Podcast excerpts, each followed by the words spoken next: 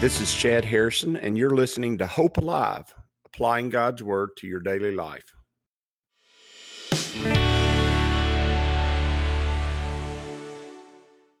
Hi, this is Chad Harrison, and I am the teaching pastor of Lake Community Church and have been serving as a pastor for 25 years. I'm also a practicing attorney. This podcast is designed to help you study God's Word and find God's will for your life. I pray in the name of Jesus right now that God would open up his word to you and allow you to see him and to know him and to know his will, that you might glorify him and that you might walk in faith and power each and every day, especially today. In Jesus' name. Good morning. Welcome to Lake Community Church's morning Bible study. We are in the book of Genesis still, Genesis chapter 18. We're in verse 11. This is one of those passages that is that is very humor humorous and insightful. It's insightful just as far as just seeing how a couple reacts to each other and dealing with a very stressful issue.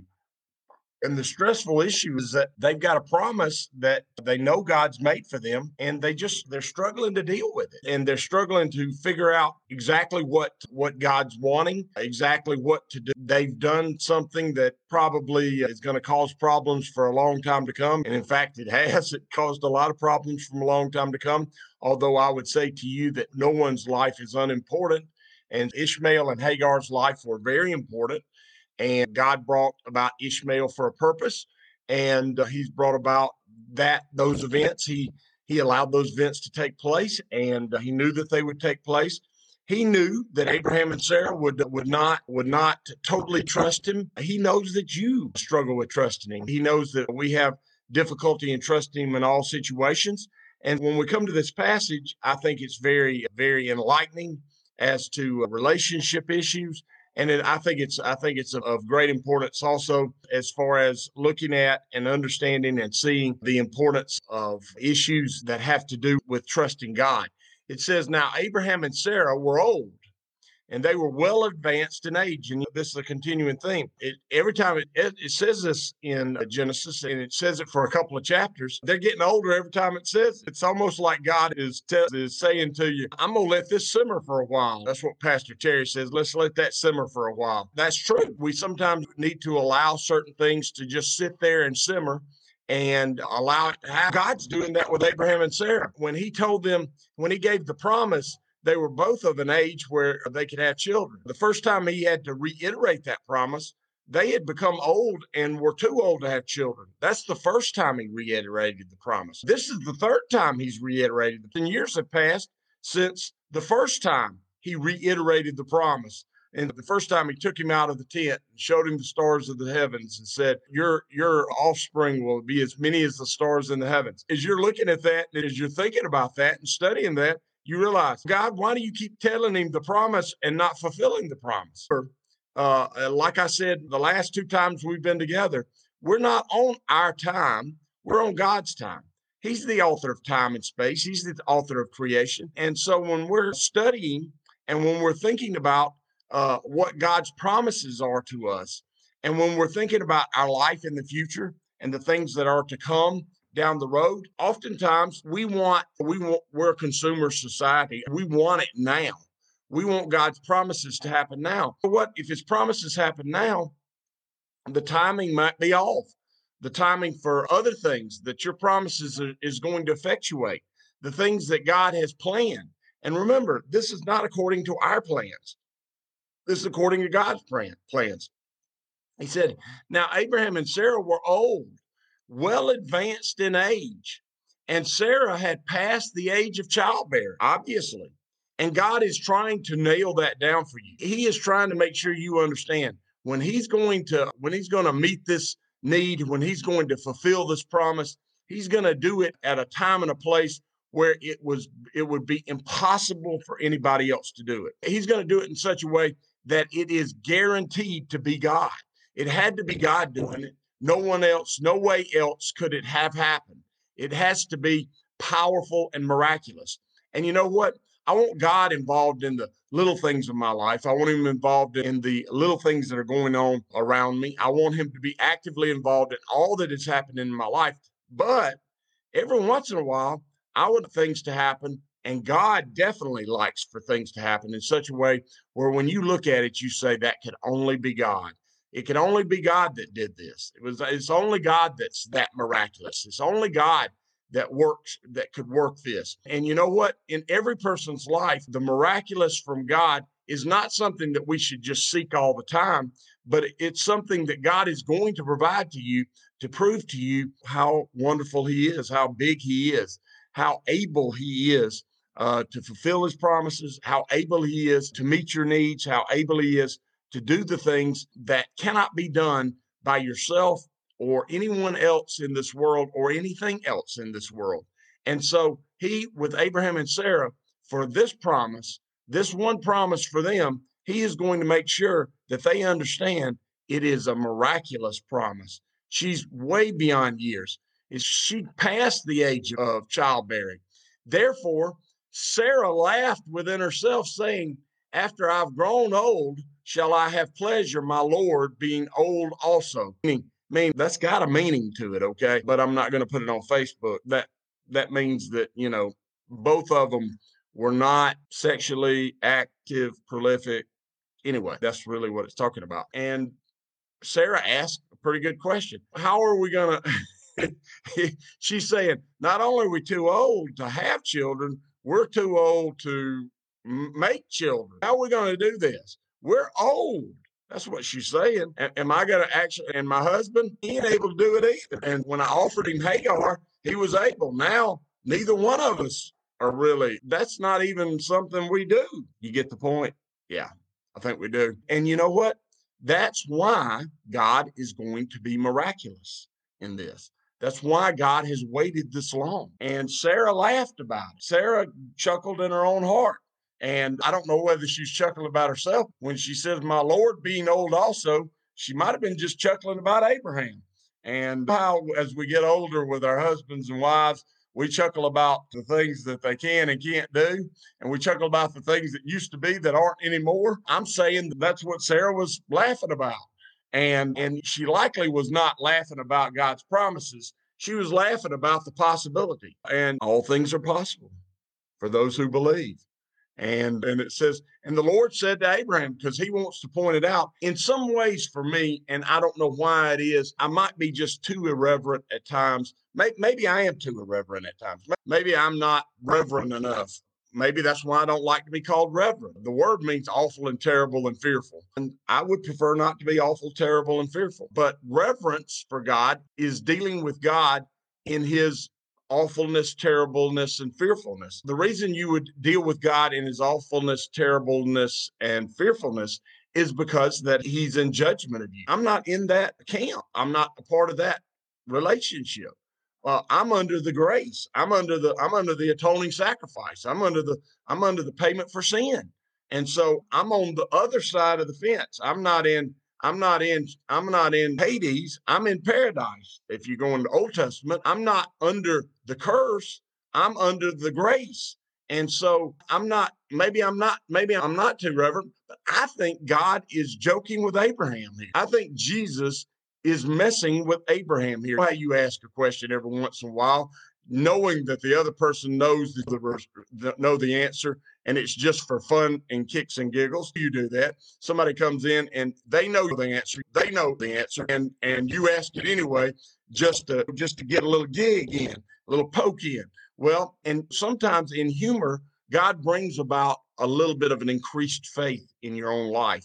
And He said, and Lord said to Abraham, Why did Sarah laugh, saying, Shall I surely bear a child since I'm old? What he's saying is, See, y'all don't really believe. Y'all, y'all are giggling and chuckling. Is it because you can't, or is it because you don't believe, or is it because I can't?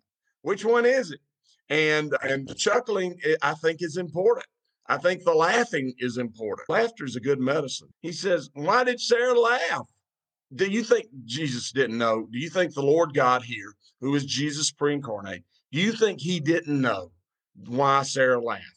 He knew why Sarah laughed and he knew what Abraham's issues might have been. Maybe. This is really actually underlying very humor. It really is. Shall I surely bear a child since I am old? Can I actually conceive a child?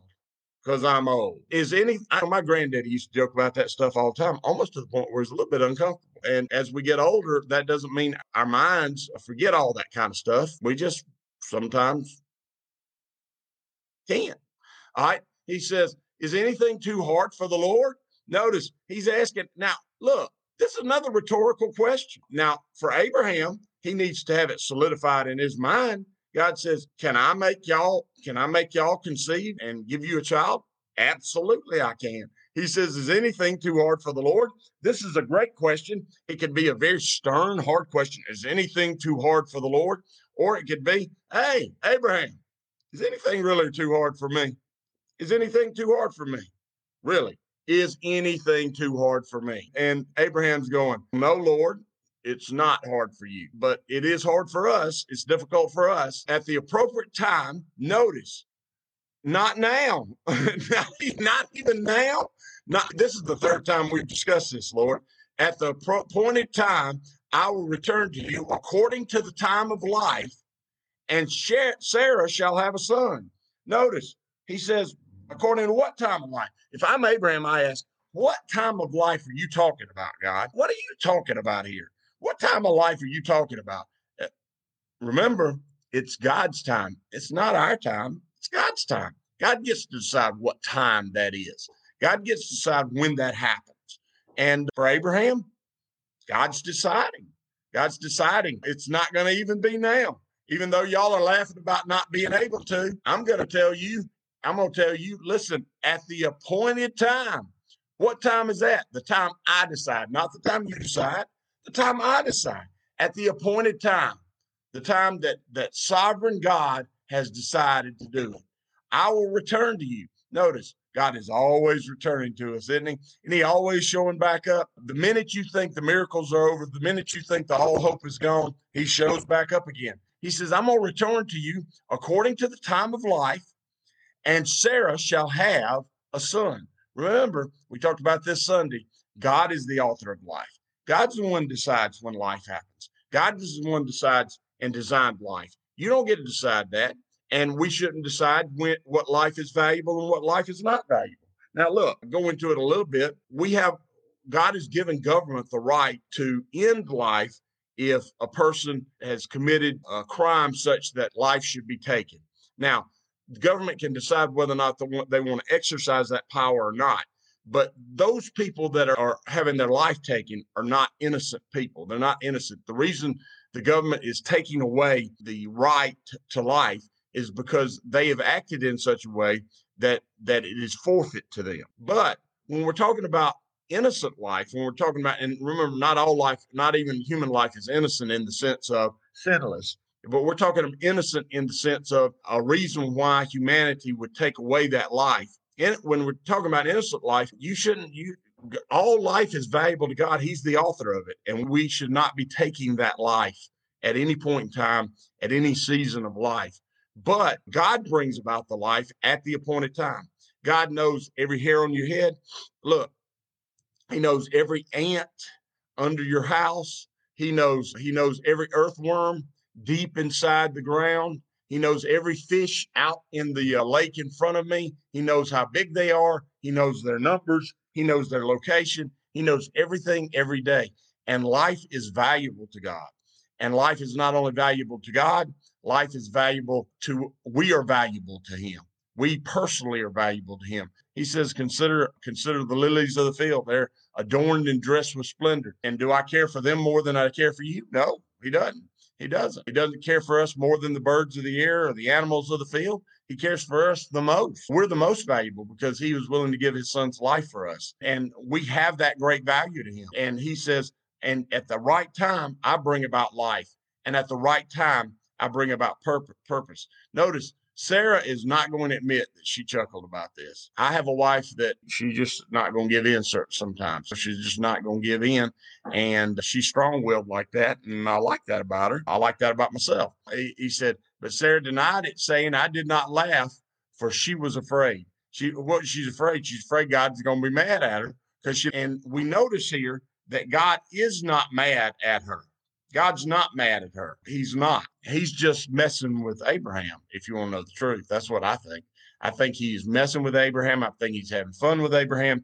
And I think he's having fun for a purpose. And that purpose is to increase Abraham's faith and to show him that the reason this has not happened is because I'm not letting it happen until it is absolutely positively 100% going to be a miracle that is attributed only to me. And and Abraham is a little anxious about it and God is saying I'm going to handle it. I'm going to make it I'm to make it all me when you see it happen. And Abraham said to him said to her it says and he said no but you did laugh. He, he said, That's not right. You did laugh. You did. And you laughed. And, but I like laughing. One of the things, one of the things that I, I enjoy the most is to laugh. Laugh at the situations of life, laugh with people, laugh about life, laugh about the things that God has made. As far as God is concerned, every time it's mentioned in scripture, is something that is enjoyable, something that is fun, something that is exciting. A person who doesn't get to laugh very much misses out on life. And Abraham and Sarah, they they're gonna miss out on life a lot if they don't laugh. But they have laughed. They have. You're gonna miss out on life a lot if you don't laugh. And uh, I pray that you get to laugh a lot in life. I pray that uh, you get to enjoy the life that God has given you because He ordained it from the foundation of time and it's good for you and it's good medicine for you. I pray that you'll laugh today.